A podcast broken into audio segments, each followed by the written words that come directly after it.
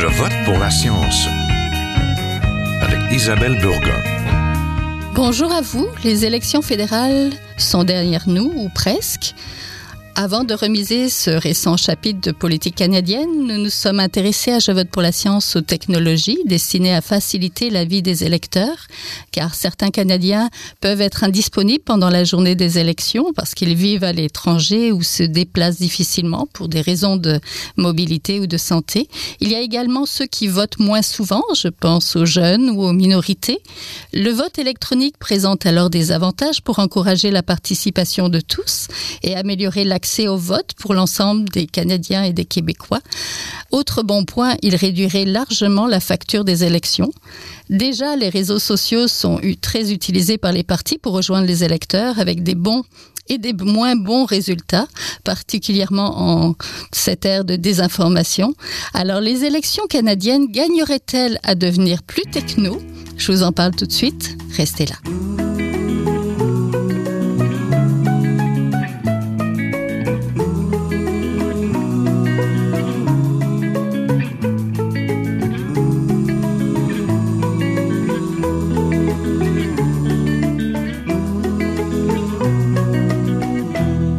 Donc une autre élection fédérale qui nous laissera sur notre fin pour de nombreuses raisons, notamment son lancement précipité. Pandémie et distanciation obligent, nous pouvons nous demander quelle est la place des technologies et pourrions-nous voter sans se déplacer? Nous allons aujourd'hui, à Je vote pour la science, parler des bons et des moins bons côtés de la technologie en temps d'élection avec André Lamoureux, politologue et enseignant à l'Université du Québec à Montréal et aussi analyste politique pour différents médias. Bonjour. Bonjour, Madame Bergan. On est aussi en compagnie de Philippe Dubois, étudiant au doctorat à l'Université Laval. Lui, il est membre du groupe de recherche en communication politique. Bonjour. Bonjour. Donc au Canada, c'est toujours par courrier que les gens votent lorsqu'ils ne peuvent pas se déplacer. Et avec la pandémie, le volume des bulletins de vote postaux peut retarder considérablement l'annonce des résultats des élections. Temps, argent, il y aurait beaucoup d'avantages à implanter le vote électronique. Qu'en pensez-vous? Peut-être Monsieur Laboureux pour commencer. Oh, ben, euh, je dirais à cette question-là que le Canada et le Québec font du surplace en quelque sorte, parce que ça fait à peu près, on pourrait dire, une bonne quinzaine d'années que le débat euh, s'est amorcé au Canada, au Québec aussi. Il y a eu euh, un comité d'études à Ottawa en 2013 qui qui a déposé un un assez imposant rapport, mais finalement qui, à mon sens, euh, accouchait de rien. Si, ce n'est de continuer l'étude avec les sénateurs, les magistrats, tout ça. Et puis, euh, mais plus récemment, au Québec, euh, il y a eu l'étude commandée par le directeur général des élections qui a été déposée à l'Assemblée nationale en 2020. Je pense que c'était en juin 2020. Et c'était un peu une déception parce que, encore une fois, euh, on propose de continuer la discussion et de poursuivre euh, les études et les réflexions à ce sujet. Hmm. Alors, moi, je pense qu'on fait du surplace parce qu'on aurait pu agir euh, bien avant, tout en considérant les, toute l'immensité des, difficultés que, pose le, vote par Internet. par distance. Hmm. comme, mais on pourrait faire des choses comme d'autres pays au moins l'ont essayé. Je pourrais en parler tantôt. Oui, Monsieur Dubois, de votre côté, la pandémie aurait pu nous pousser justement à implanter ça, puisque tout le monde comme ça aurait pu voter de chez eux. Effectivement, il faut se rappeler par contre qu'au Québec, on a une, espèce de traumatisme collectif avec le, changement de la façon de voter. Parce que si on se rappelle, la dernière fois qu'on a tenté un, changement dans, la votation, c'était lors des élections municipales de 2005. Rappelez-vous, on avait alors utilisé des machines euh, automatisées là, pour voter. Donc les gens se déplaçaient quand même, mais c'était supposé le révolutionner le comptage des élections. Et ça avait été un fiasco à peu près un peu partout. Et puis depuis lors, il y avait eu un moratoire sur ce qu'on appelait à l'époque le vote électronique. Euh, et depuis ce temps-là, on est un peu plus frileux hein, à, introduire des changements dans notre façon de voter. Et je pense que quand la pandémie est arrivée, effectivement, plusieurs ont soulevé l'opportunité que ça représentait de, de repenser un peu la manière dont se déroulaient les élections. Mais tout de suite, les autorités euh, régulatrices des élections ont dit, ben, attendez un petit peu, on n'a pas beaucoup de temps, on est dans l'urgence, donc on préfère y aller avec ce qu'on connaît plutôt que d'introduire des changements changement dans l'urgence et, et, courir la chance de reproduire un fiasco comme on l'a connu en 2005. Oui. Est-ce que c'est les ratés du système de vote électronique en Ontario aussi qui ont et les problèmes de sécurité qui ont posé problème, Monsieur Lamoureux? Ben, non, parce que dans, dans le rapport de, l'étude qui s'appelle euh, le vote, le vote par Internet, euh, une, étude de cas au Québec, on, même à Ottawa aussi, on a parlé de ces questions-là. On a, on a rappelé les expériences de beaucoup, d'autres pays. Et, euh, et puis, il y a des enseignements quand même généraux qui, euh, qui ressortent. Et, par exemple, je, prends un principe, le fait que avec tout ce qui s'est produit en Suisse, euh, Pays de Galles, Estonie, tout ça, on, on, retient généralement le fait que s'il devait y avoir un, vote par Internet, ça devrait se faire de manière centralisée mm. et contrôlée par les institutions publiques. Mm-hmm. Et non pas comme la Suisse l'avait fait, euh, octroyer un contrat à une grande entreprise mm. privée qui a fait ça et qui a eu des ratés aussi. Alors, il y, a, un paquet de principes autour de ça à respecter dans, dans la tenue du vote, mais mais c'est même avant la pandémie que, la question s'est posée parce que toute l'étude qui a été faite au Québec a été déposée euh, en 2020 au moment où la pandémie commençait. Mais la réflexion s'est faite avant. C'est simplement qu'on euh, ne met pas le paquet pour y arriver. Et euh, on prend l'exemple souvent de l'Estonie, mais je trouve qu'il s'applique mal, mais en même temps qu'il y a des leçons à tenir de l'Estonie. Le seul pays qui, qui l'applique véritablement, c'est l'Estonie. Mais l'Estonie, c'est 1 300 000 personnes. C'est facile. C'est plus facile que, d'informatiser un système de paye, mais même à Ottawa. oui, oui. Puis c'est centralisé, je suppose. Oui, mais c'est centralisé, mais c'est surtout qu'au au niveau de tous les principes généraux qu'on accorde à un vote par Internet, là, fiabilité, sécurité, mm-hmm. fidélité aussi. Oui. Fidélité par rapport à la personne qui fait le geste de voter. Euh, euh, vérifier tout ça. Euh, L'Estonie a implanté, elle, une carte, moi je suis d'accord à 100% une carte citoyenne nationale sécuritaire obligatoire pour tous les citoyens, ce qui facilite, beaucoup l'entreprise parce qu'on ne peut pas parler de fraude ou de, substitution de voteur par une autre personne parce qu'il y, a beaucoup de codes dans cette carte d'identité obligatoire qui mm. fait qu'une personne, même si elle connaît votre nom, elle, ne, peut, pas euh, contourner tous ces cadres-là qui sont apparemment très bien euh, orchestrés en Estonie. Mhm. nous, on est 38 millions euh, au Canada. Le Québec, bon, c'est aussi grand. Mhm. Donc, on n'est pas dans les mêmes paramètres, mais, mais je crois qu'on aurait pu faire des pas. Dans ce sens-là. Ben oui, dans ce mhm. sens-là, c'est-à-dire moi, la carte de citoyenneté comme, comme, comme un, instrument pour permettre un meilleur vote par Internet. Je trouve ça une, idée euh, fantastique. Mais le fait qu'elle soit aussi euh, prise en main par, la, par, les institutions publiques, donc par le directeur général des élections et un personnel indépendant, compétent, et euh, il y a toutes des questions aussi de, de sécurité. Il faut qu'il y ait un système absolument. C'est ça qui, est un des, des grosses embûches, peut-être de ça dont on a peur à l'Assemblée nationale. Mais, mais moi, je pense qu'il faudrait comme mettre l'expertise. On en a de l'expertise au Québec, la mettre à, bon, à, bonne, l'utiliser à bon escient. Euh, parce que c'est la question de l'efficacité. Il ne peut pas y avoir de rupture. Il ne peut pas y avoir de, de, de hackers, de pirates qui rentrent mm-hmm. dans le système. C'est toutes les peurs qu'on a. On ne peut pas, se payer le mm-hmm. chaos de la, des caisses des jardins dans, dans, dans, une situation de vote. C'est impossible. Non, du tout. Ouais. C'est ça, selon un vieux sondage d'Élection Canada auprès des électeurs, c'est un vieux sondage de 2011, donc ça fait longtemps, mais 57 des personnes qui n'avaient pas voté ont affirmé qu'elles l'auraient fait en ligne si ça avait été possible sur le site web d'Élection Canada. Est-ce que ça pourrait rejoindre les jeunes, Chez les jeunes, ça monte à 76 77 lorsqu'on consulte. Oui. Alors, donc, il y a, vous voyez qu'il y a une approche quand même, il y a un accueil quand même dans la population. Il ne faut pas le nier.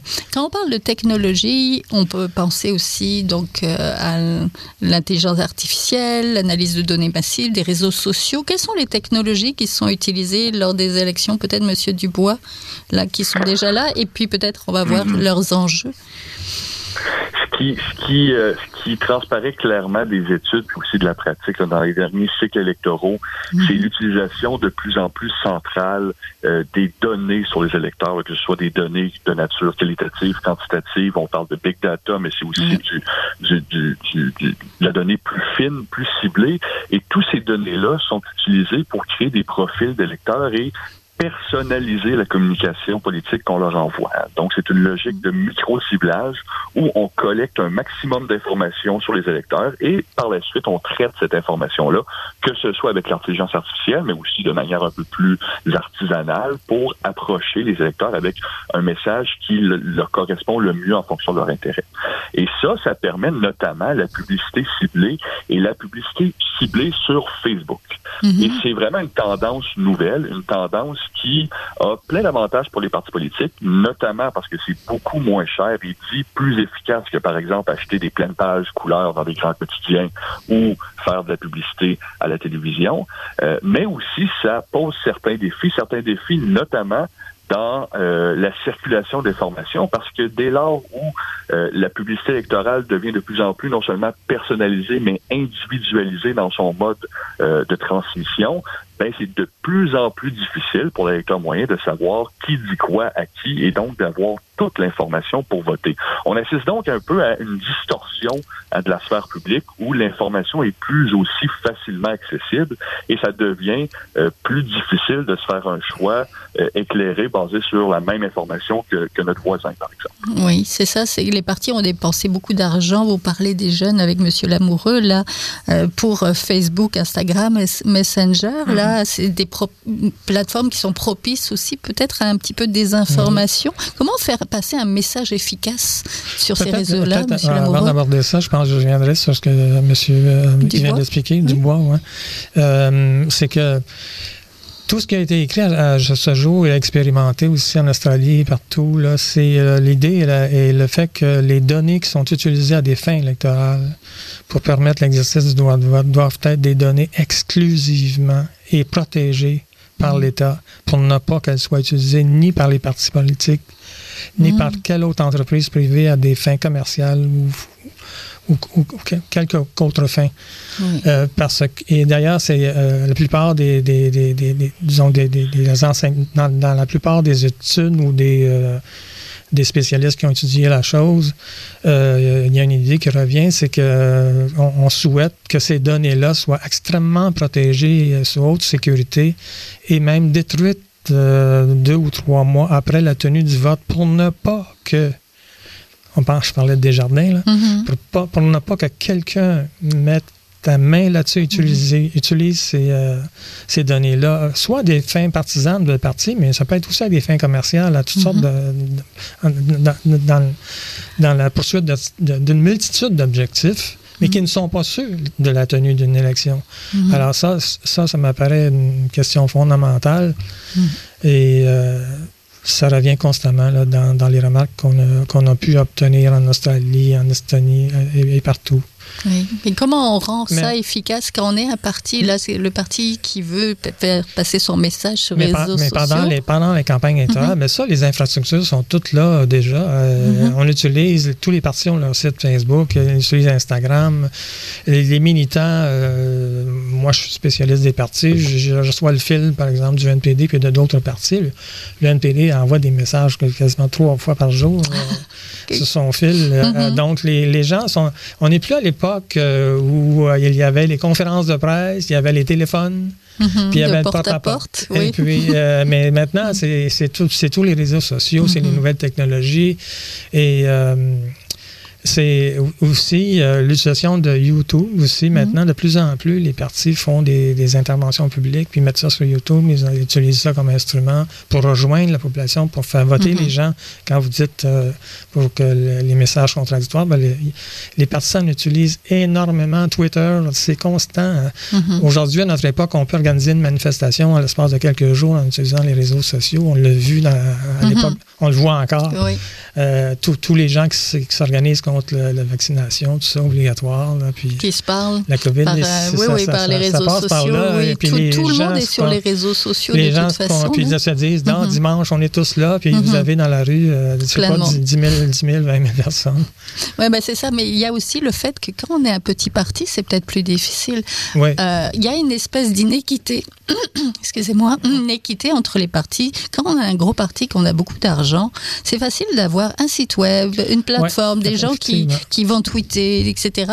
On a tous cette infrastructure-là, mais quand on est un tout petit parti qui n'a pas d'argent, euh, comment on fait justement? Est-ce que parce que justement le NPD a un site internet, les libéraux, ils vont même jusqu'à utiliser des technologies de reconnaissance faciale pour vérifier mhm. l'identité de leurs mhm. militants, mais il faut avoir, ça prend de l'argent, ça prend des investissements ah dans cette technologie-là. certainement, mais les petits partis sont les petits partis, puis parfois ils deviennent des grands partis.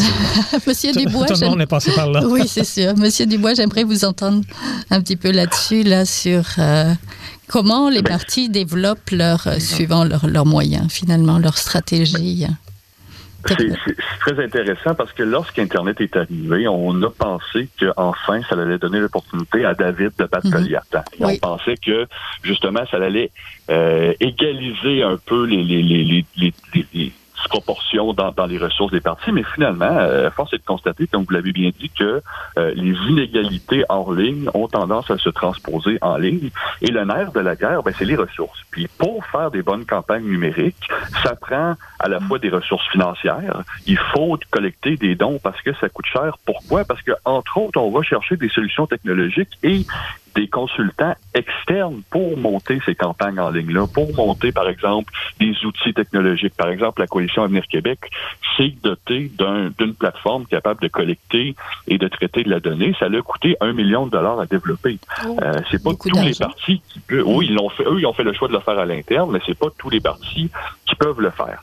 À l'inverse, on a des, des, des, des, entreprises privées qui offrent ce genre de, de solutions-là à tout le monde. Euh, au Québec, au Canada, on a par exemple d'entreprise démocratique qui offre des licences d'utilisation de son logiciel à, peu près tout ce qu'il y a de partis politiques municipaux, euh, certains euh, partis provinciaux et, fédéraux. Euh, on a également Nation Builder, qui est une entreprise américaine qui a ce genre de services-là et qui viennent un peu, entre guillemets, démocratiser les campagnes numériques. Mais ceci dit, encore faut-il avoir la, la capacité, l'expertise pour utiliser ces machines de guerre-là, permettez-moi l'expression. Et c'est là où on assiste à de l'inégalité parce que tout le monde n'est pas égal devant cette technologie-là. Et parfois, puisque que les élections deviennent de plus en plus chirurgicales et que les victoires se, jouent souvent à la marge, mais il faut être capable d'utiliser toutes ces données-là et cette technologie-là pour faire des gains précis, ce qui parfois fait des fois des parties un peu plus jeunes ou qui ont moins d'expérience ou encore qui ont moins accès à des consultants externes qui, eux, arrivent avec une approche euh, qu'on présente comme étant efficace et scientifique. Et ça, c'est un autre débat parce qu'il y a beaucoup aussi de, de, spin commercial dans cette industrie-là où des gens nous promettent des élections clés en main alors que euh, les données empiriques sont pas si euh, si catégorique sur, euh, sur le, succès de telle entreprise. Sur le résultat. Mais là, ça pose aussi des questions de sécurité. Donc, plus on fait rentrer des partenaires extérieurs et des firmes, etc., moins on a finalement le contrôle sur l'information mhm. et moins on est capable de protéger finalement le, vote de l'électeur, là, où, où, la, où ces données personnelles de choix, là, qui devraient être privées normalement, peut-être. Euh, ben moi, ben moi je reviendrai sur cette question-là. Néanmoins, il faut quand même admettre qu'au Québec, le, le Québec est assez avant-gardiste sur, cette question-là du financement des partis politiques. Et puis, mm-hmm. euh, euh, comment je dirais ça, si on compare aux États-Unis, même au reste du Canada anglais, tous les modes de financement public des partis, c'est quand même un instrument notable, même pour les petits partis, parce que même les nouveaux partis qui, arrivent sur la scène politique québécoise ont droit à un financement public et un appui, ce qui est quand même une chose à considérer, puis euh, un, progrès énorme par rapport à, je sais pas, d'autres époques au Québec. Et donc, euh, la question de manque de ressources peut être compensée aussi par cette aide de l'État qui, mm. est un, un atout formidable quand on y pense, quand on sait aussi que le gouvernement a tout annulé ça à Ottawa. Là. Euh, donc, euh, Est-ce que les provinces sont euh, égales par rapport à ça? Parce qu'on parlait des petits partis, des gros partis, mais est-ce que les provinces ont finalement... Ben, un public comme on a au Québec, je pense que c'est unique, je pense au Canada, à ma connaissance. Pas en Ontario, pas en Alberta, certainement pas. Euh, donc, euh, donc, comment ça se passe ailleurs? Comment ça se passe par ben, Nous, on est choyés. financement euh, par les individus. il y a des. Mhm.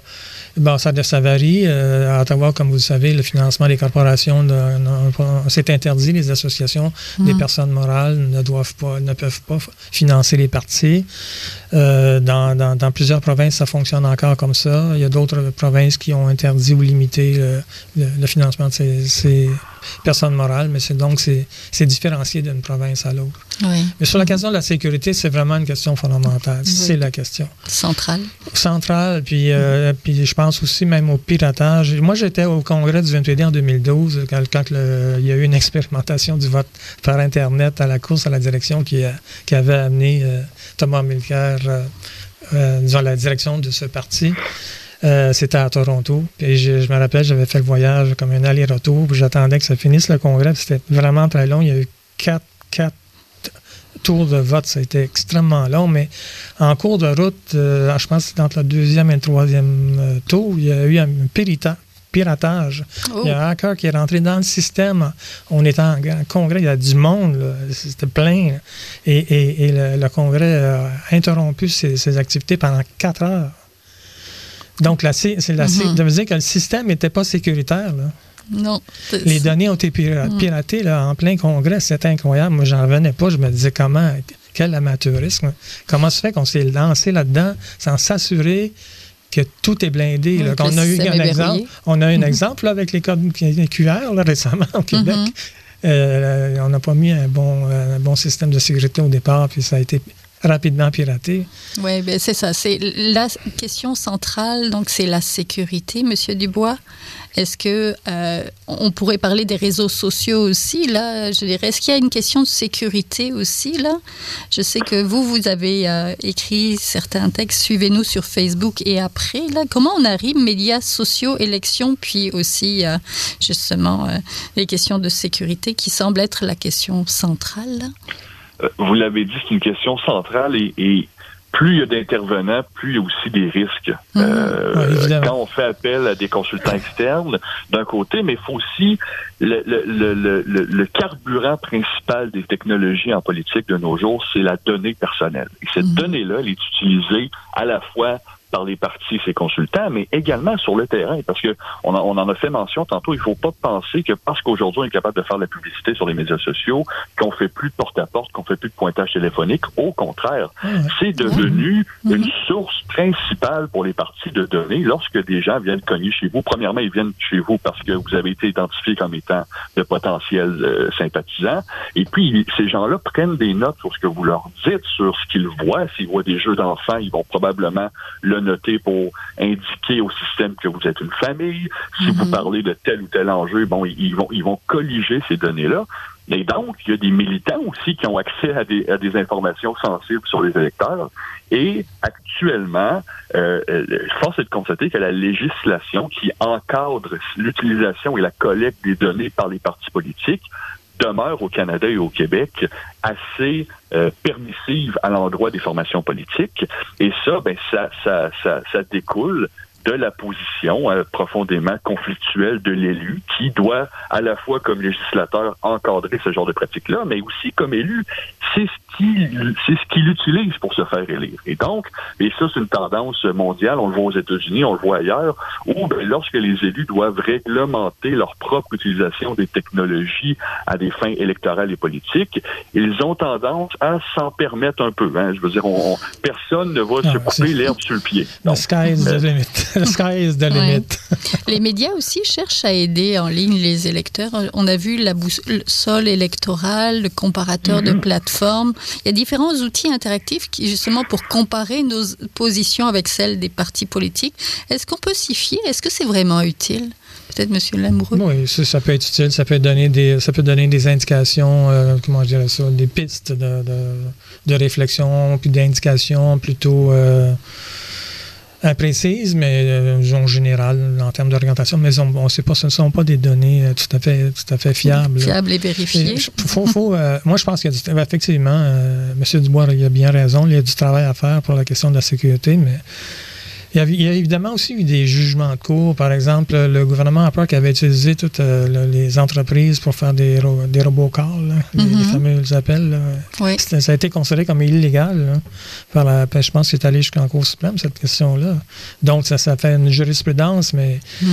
c'est un élément, mais ça ne, ça ne peut pas faire euh, office de, politique publique en, la matière. Donc, effectivement, je trouve qu'il y, a beaucoup de travail à faire. Oui. Monsieur Dubois, pour terminer, si vous venez sur ma page Facebook, est-ce que vous êtes capable justement de voir pour qui je vais voter? Et est-ce que c'est dangereux? Est-ce que je devrais modifier justement cette page-là pour pas que vous sachiez... Euh, je vais, je, vais, je vais répondre à cette question-là en faisant le lien avec ce qu'on disait, avec, mm-hmm. la bouche électorale et tout. L'important, je crois, lorsqu'on est en ligne et lorsqu'on on, on, donne des informations, puis il faut, faut être bien conscient que euh, quand c'est gratuit, c'est nous le produit. Hein. Donc, quand on utilise des trucs en ligne et qu'on donne des informations, ces informations-là vont être utilisées à d'autres fins que celles pour lesquelles on le donne.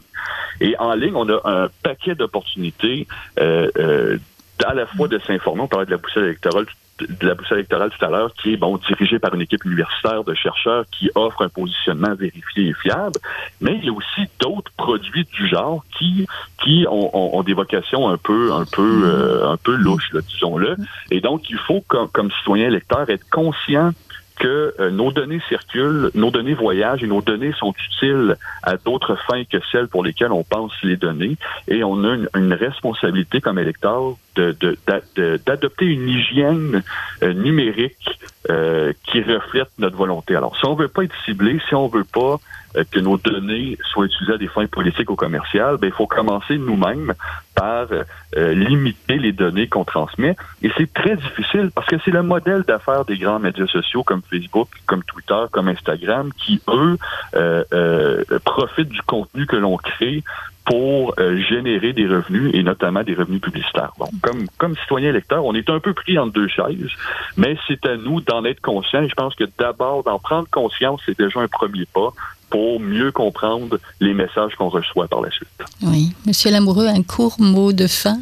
Donc, une hygiène, hein, peut-être une hygiène technologique, une hygiène. Ben oui, mais à notre époque, dans tous les domaines, y compris du point de vue, du point de vue des finances personnelles, tout ça, il faut, il faut être absolument précautionneux pour toute information qu'on livre. Et puis ça vaut aussi, ça, ça, ça vaut, c'est valable aussi sur le plan politique, sur le plan social, sur le plan politique tout peut être utilisé. Effectivement, vous payez par la suite euh, tout ce qu'on vous demande. Alors, il faut faire attention. Absolument. À toutes ces technologies-là. Donc, je vous remercie beaucoup. Donc, on était en compagnie d'André Lamoureux, politologue, enseignant à l'Université du Québec à Montréal, et de Philippe Dubois, étudiant au doctorat à l'Université Laval et membre du groupe de recherche en communication politique. Merci à tous les deux. Merci ça m'a fait plaisir. Voilà, c'est tout pour cette semaine. À la régie Daniel Fortin, à la recherche Fanny Robarcher, à la réalisation et au micro Isabelle Burguin. Je vote pour la science c'est une production de l'agence Science Presse avec Radio VM. Nous avons des rediffusions. Tout au cours de la semaine, vous pouvez écouter l'émission et vous pouvez aussi le faire sur le site de l'agence Science Presse. Je vous redonne l'adresse sciencepresse.qc.ca. J'espère que vous avez aimé l'émission. Partagez-la Jin Jiahua est un chercheur typique de ceux pour qui les progrès de la bioinformatique ont préséance.